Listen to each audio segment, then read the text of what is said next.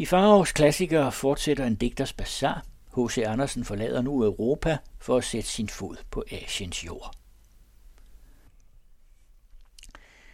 I den tidlige morgenstund roede jeg ud fra Syras havn til det franske krigsdampskib Ramses, der kom fra Marseille og havde over Middelhavet haft en højst stormfuld rejse. Vejret havde endnu ikke ret lagt sig, vinden pev i tovværket, bølgerne væltede ind mod siden af skibet. Her var en skrigen og råben af grækerinder, jøder og jødemadammer, der skulle med ombord til Smyrna.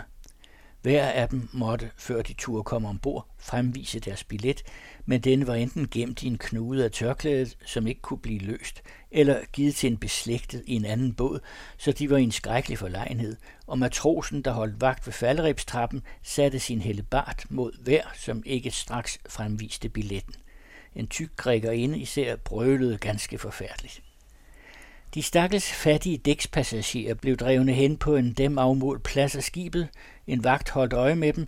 Disciplinen synes meget streng på dammskibet Ramses. Vi sejlede lige ind under kysten af Tenos, der så beboet og frugtbar ud. Den ene landsby lå nær ved den anden.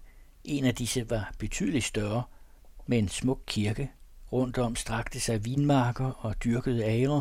Tre bjergrækker rejste sig bag ved andre – vi gik så nær fjeldvæggen, at jeg synes i skibet at føle brændingen. Bestandig blev søen stærkere. Det var som om stormen for ud fra bjergene på Tenos. Et åbent hav lå ud for os, lige så skumhvidt som sort. Allerede sprøjtede søen midt ind på skibet. De stakkels dækspassagerer måtte op mod skorstenen. Bestandig rykkede de roret nærmere. Ingen forhindrede den nu. Hver matros havde andet at tage vare. Sejl blev hejset men lige så snart faldt de igen. Kommandopipen lød. Der var en råben, en støjen, en søsyge og jammer, og bestandigt tog det til. Jeg holdt mig endnu på dækket, skønt skibet flere gange som en kane på en rutsjebane for ned af de store lange bølger. De græske kvinder tog hinanden om halsen og hylede. Børnene lå som halvdøde hen ad dækket, og søen slog over hele skibet, så hver blev dyngvåd. Under alt dette blev vi omkredset af måger, de så ud som den usynlige døds bevingede timeglas. Hver planke knagede i skibet. Vi for som fra stjernerne i dybet og atter op i stjernerne. Endelig kom jeg i min køje. Alting raslede, alting knagede.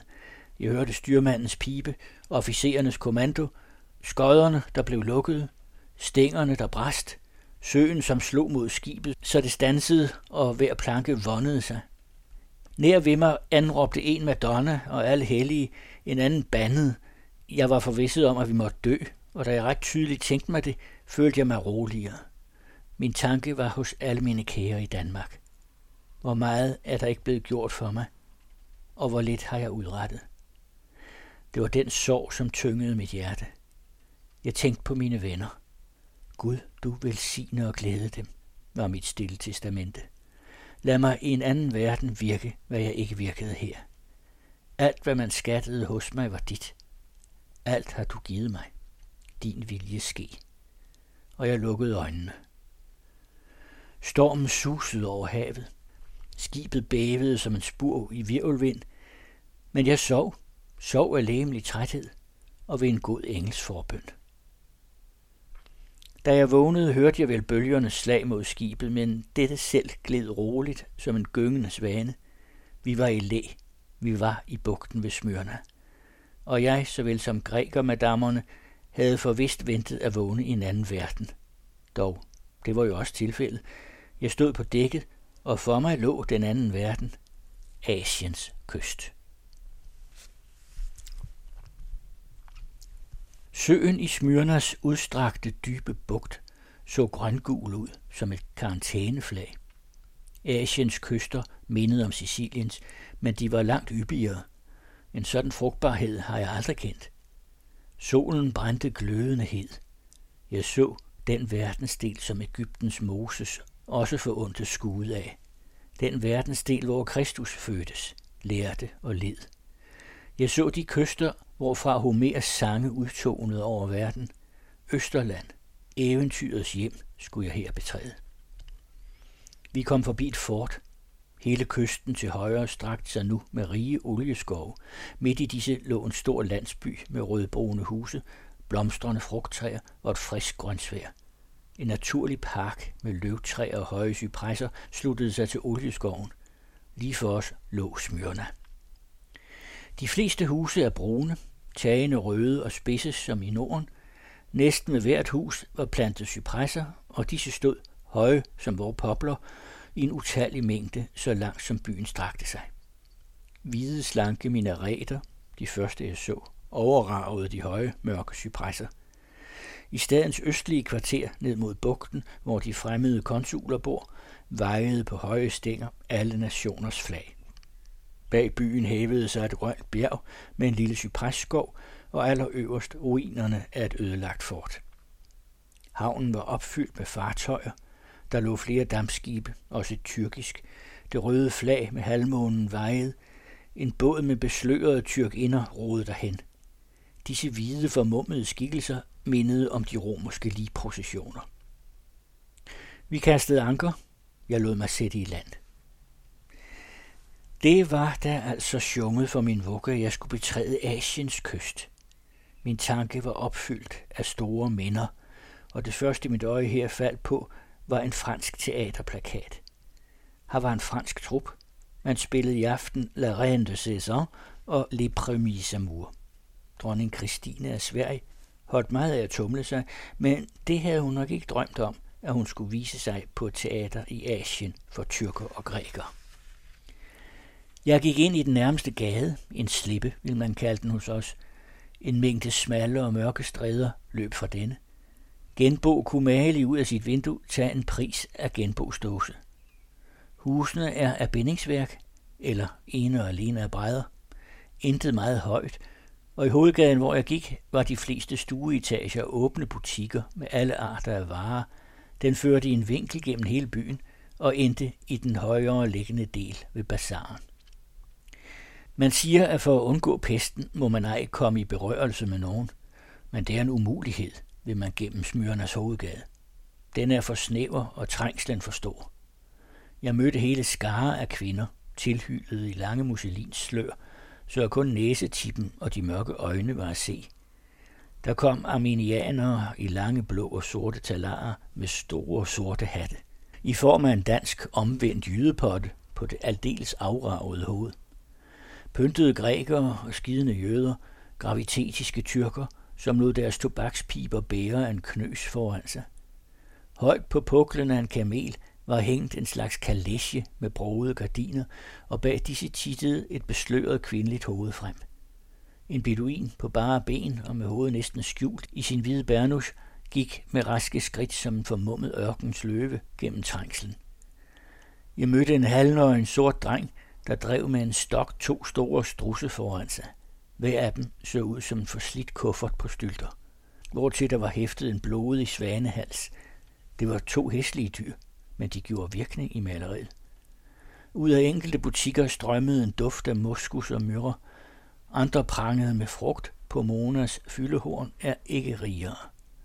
Klædningsstykker fra tre verdensdele gav her det mest brogede skue, og alle tungemål bruser mellem hverandre – arabisk, tyrkisk, græsk, italiensk, ja, det ville blive et helt register at opregnet dem alle.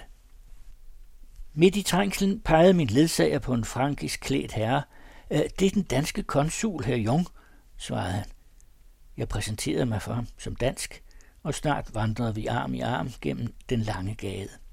Ved tilfældet havde jeg således straks truffet i smyrene den, jeg her som dansk bedst kunne holde mig til – Herr Jung skulle i endnu samme time rejse til Konstantinopel med et af de tyrkiske dampskibe, hvis hurtighed han roste. I Pera ville vi der mødes. Ved en udkant af byen, hvor landevejen synes at føre til det indre af landet, var en tyrkisk kan. Foran den lå store hønder og sivmotter, og på disse strakte sig i broet kaftan og med turban en mængde tyrker, der røg deres pibe. Store vogne, lige dem vi i Danmark kalder kurvevogne, blev trukket af hvide okser, der var behængte med metalplader, røde snore og kvaster. En vogn var aldeles opfyldt med tilslørede kvinder, der sad i en klump på bunden af vognen, som en tyk gammel tyrk kørte.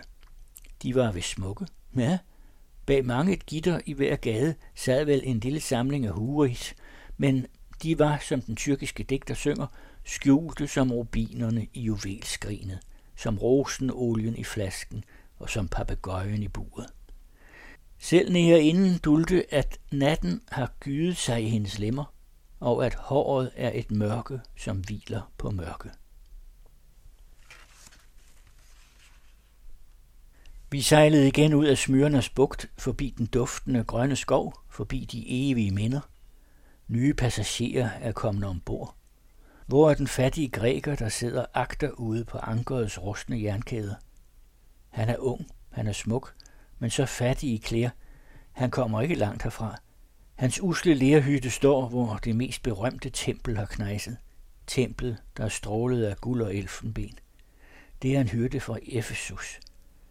Kender han de store minder, der knytter sig til hans hjem, til den plet, hvor han mellem stenene bager i den hede aske sit sorte brød?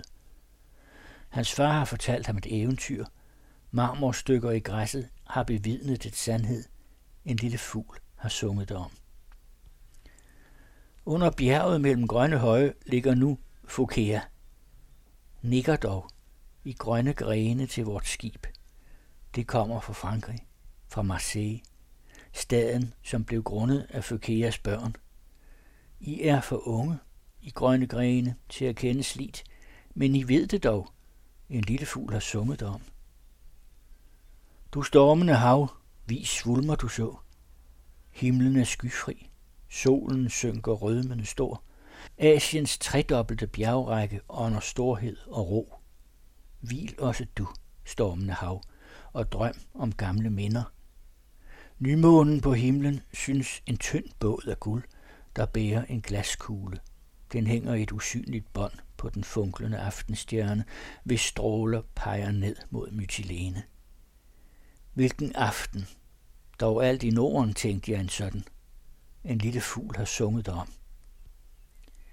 Det er nat. Bølgerne slår mod skibet, der uforandret skyder sin flugt. Nu er vi i læ, men hvor? Hvor kan sove under erindringens berømmelige kyster? Vi står på dækket. Nattens stjerner belyser Tenedos og Asiens kyst. Højt på den står som et legetøj en række af værmøller. Vingerne drejer sig. En slette åbner sig for os fra havet til bjergene. Styrmanden peger på et mørkt punkt, en kæmpe høj på sletten, og siger Achilles. Du udstrakte, ensomme hede med fattige hytter og en buskbegroet grav. Kender du din berømthed? Nej, du er for gammel. Dine store minder har du glemt. Hector og Achilles, Ulysses og Agamemnon, Idas slette som bare trøjer. Du kender ej længere dig selv. Den fremmede spørger dig om dine erindringer, og du svarer, jeg tror det. Stjernerne ved det. Stjernerne ved, hvor Ilium stod, hvor Athene beskærmede helten. Jeg mindes det ikke. Men hørt det har jeg. En lille fugl har sunget om. Jeg fortsætter de kommende uger med flere uddrag fra en digters bazar, og i næste uge når Andersen så endelig frem til Konstantinopel, den by vi i dag kalder Istanbul.